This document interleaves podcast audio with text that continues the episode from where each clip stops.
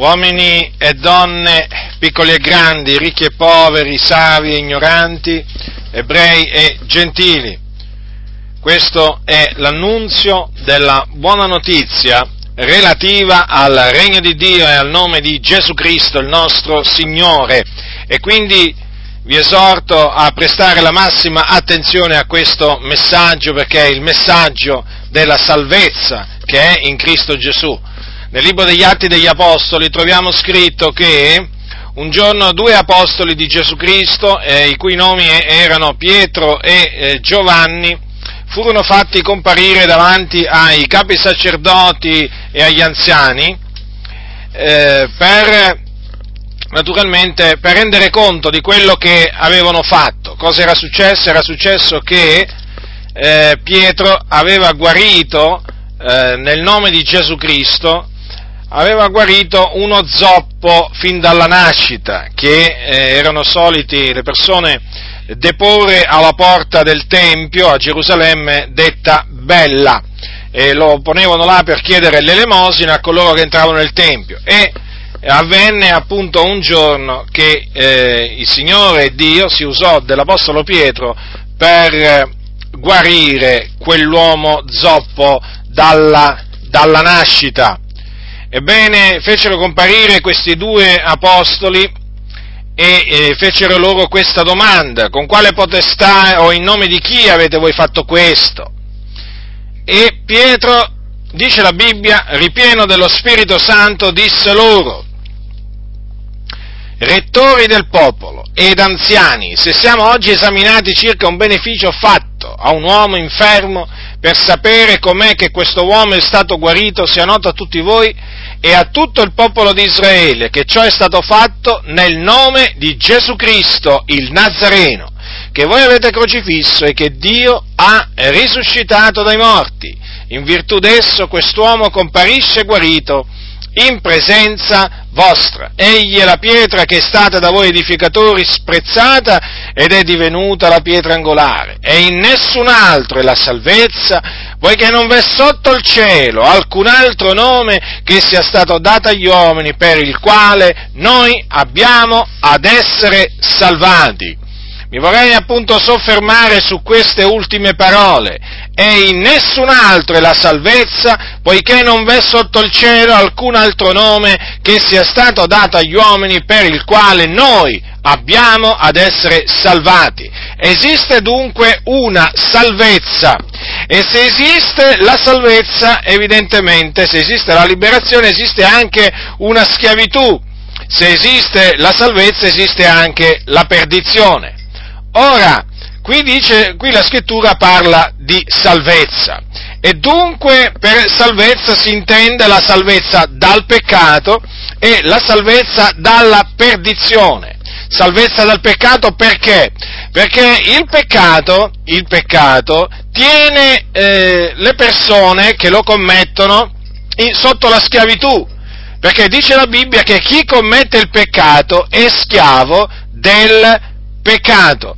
E dunque il, pe- il, peccatore, praticamente colui che serve il peccato, è, tenuto, è come se fosse tenuto stretto da delle funi, tiene, praticamente eh, è legato, è schiavo e quindi lui eh, praticamente si sente spinto a peccare, non può fare a meno di peccare perché appunto è schiavo del peccato e ha bisogno di essere salvato, liberato, redento appunto dalla schiavitù del peccato a cui è, sotto, è sottoposto eh, perché il peccato nel momento in cui è entrato nel mondo chiaramente ha eh, cominciato a esercitare il suo dominio su coloro che lo commettevano e naturalmente questo dominio lo esercita, lo esercita ancora.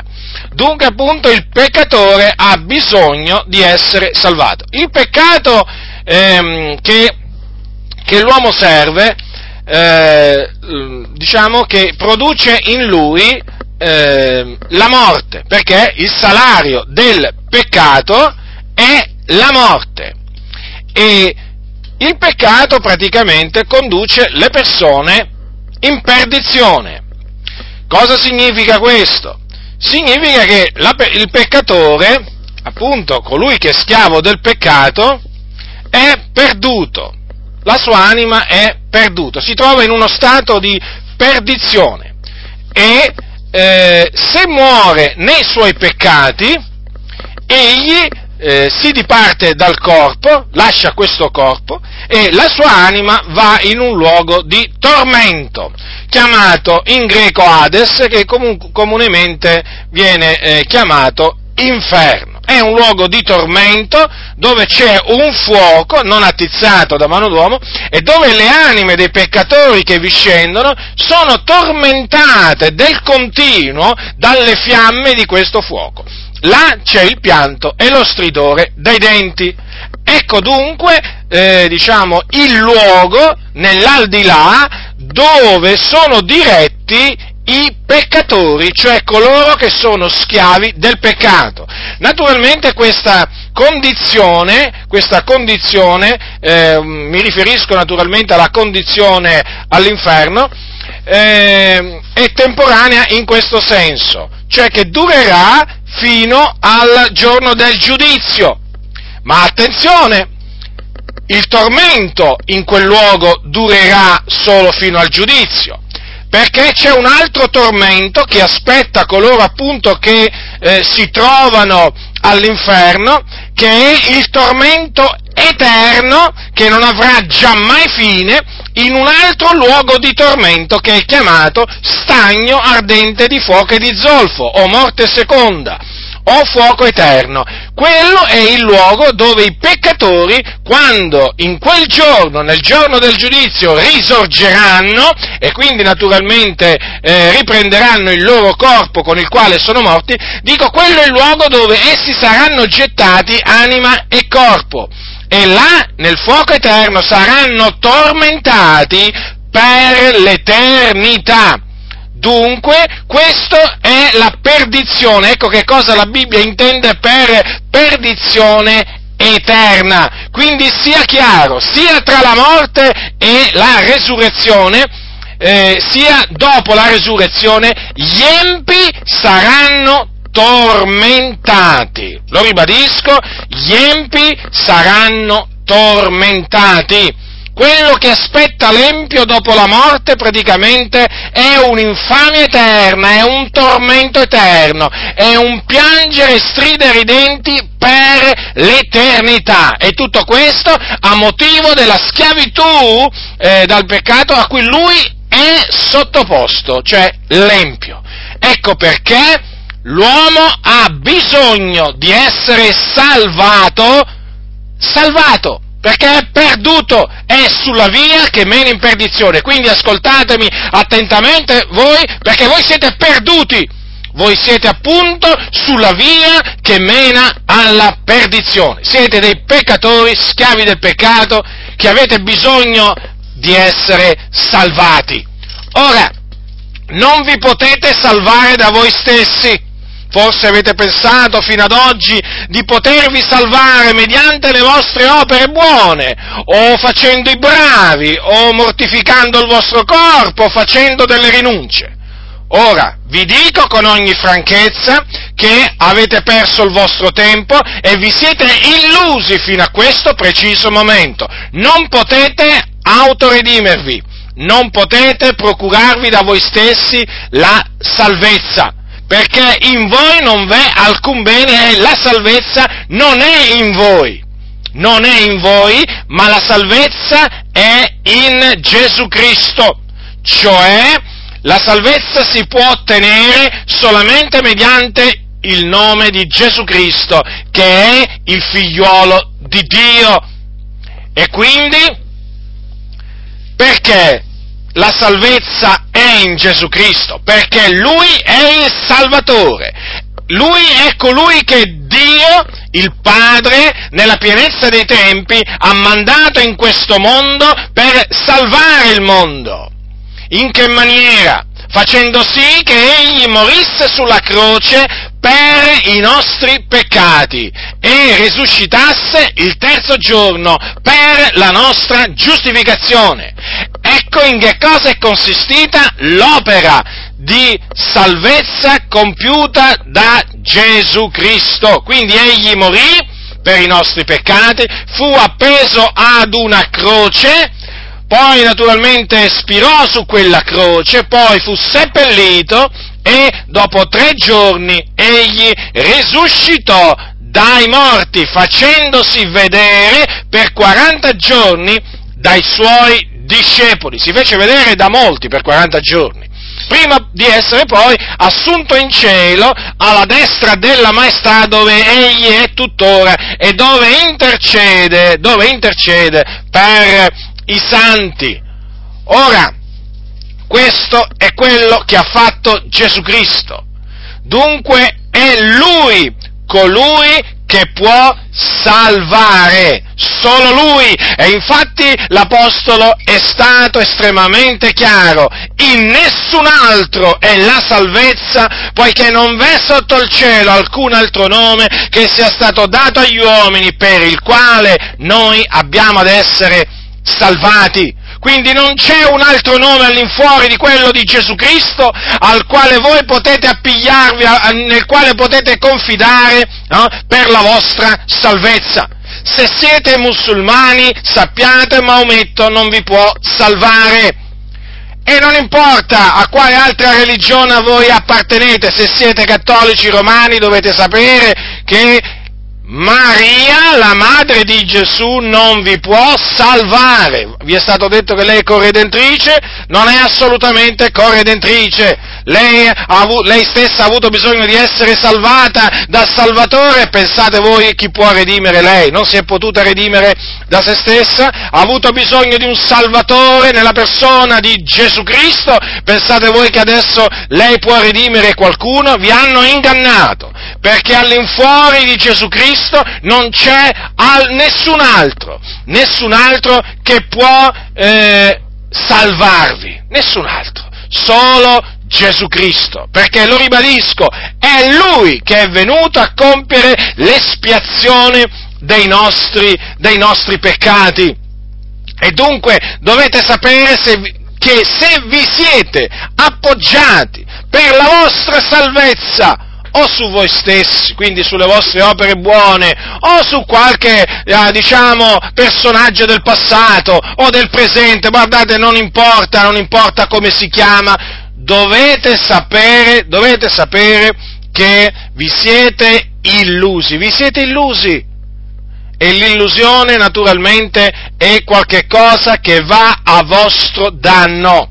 Ma appunto affinché usciate, possiate uscire da questa illusione, vi annunzio l'Evangelo della grazia di Dio che consiste nella morte espiatoria di Gesù Cristo, il Figlio di Dio, appunto perché è avvenuta per i nostri peccati, nel suo seppellimento e nella sua resurrezione che è avvenuta per la nostra giustificazione.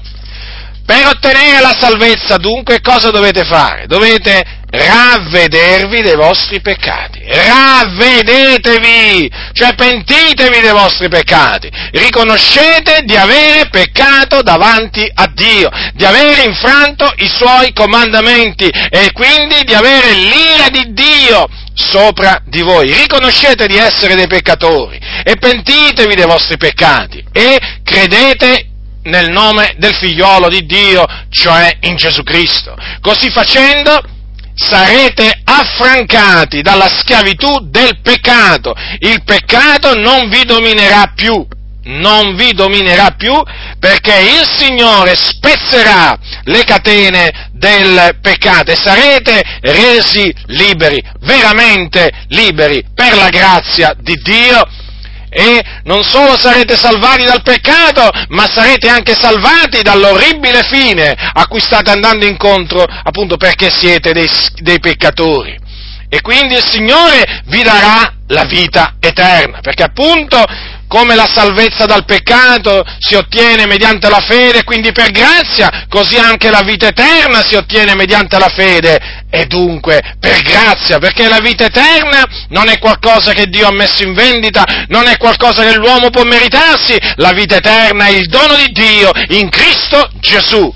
E dunque, nel momento in cui crederete nel Signore Gesù Cristo, otterrete dunque salvezza dal peccato e anche la salvezza dalla perdizione eterna. E dunque, quando morirete, ciò che vi aspetta non è l'inferno, ma è il paradiso, cioè un luogo di conforto, un luogo glorioso, un luogo meraviglioso, dove non c'è il pianto allo stridore dei denti, ma dove appunto c'è una gioia ineffabile e gloriosa, dove c'è una profonda pace, dove veramente ci si riposa dalle proprie fatiche.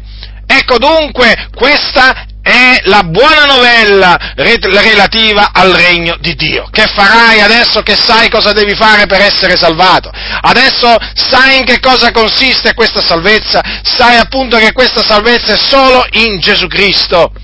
Sai come si ottiene? Sai come si ottiene? Questo è fondamentale. Che farai? Rigetterai questa salvezza? Peggio per te. Se la rigetterai, io ti ho, ti ho, avvertito quello che ti aspetta. E guarda che qui questo non è uno scherzo, questa non è una favola, questa è la verità. Se tu rifiuterai di ravvederti dei tuoi peccati e di credere nel Signore Gesù Cristo, quello che ti aspetta, te lo ripeto con ogni franchezza, è il pianto e lo stridore dei denti per l'eternità, perché ti aspetta un tormento eterno nelle fiamme, prima in quelle dell'inferno e poi in quelle dello stagno ardente di fuoco e di zolfo. Quindi ti ho avvertito, non ti illudere, sappi, sappi che se tu rifiuti appunto di fare quello che Dio ti ha comandato di fare, non farai altro che male a te stesso. Quindi non indurire la tua cervice, eh, non indurire la tua cervice, non farti beffe di questo messaggio, perché sappi che tutti quelli che si sono fatti beffe di questo messaggio, pensando appunto che noi fossimo dei pazzi, eh, sappi che, so, che sono morti, quando sono morti, sono andati all'inferno e sono là a piangere in questo momento, preciso momento, mentre io ti sto parlando, stanno piangendo e stridendo i denti in attesa del giorno del giudizio. Quindi vada bene alle tue vie, oggi è il giorno della salvezza, questo è il tempo accettevole, ravvediti e credi nel Signore Gesù Cristo per ottenere perdono dei tuoi peccati e la vita eterna.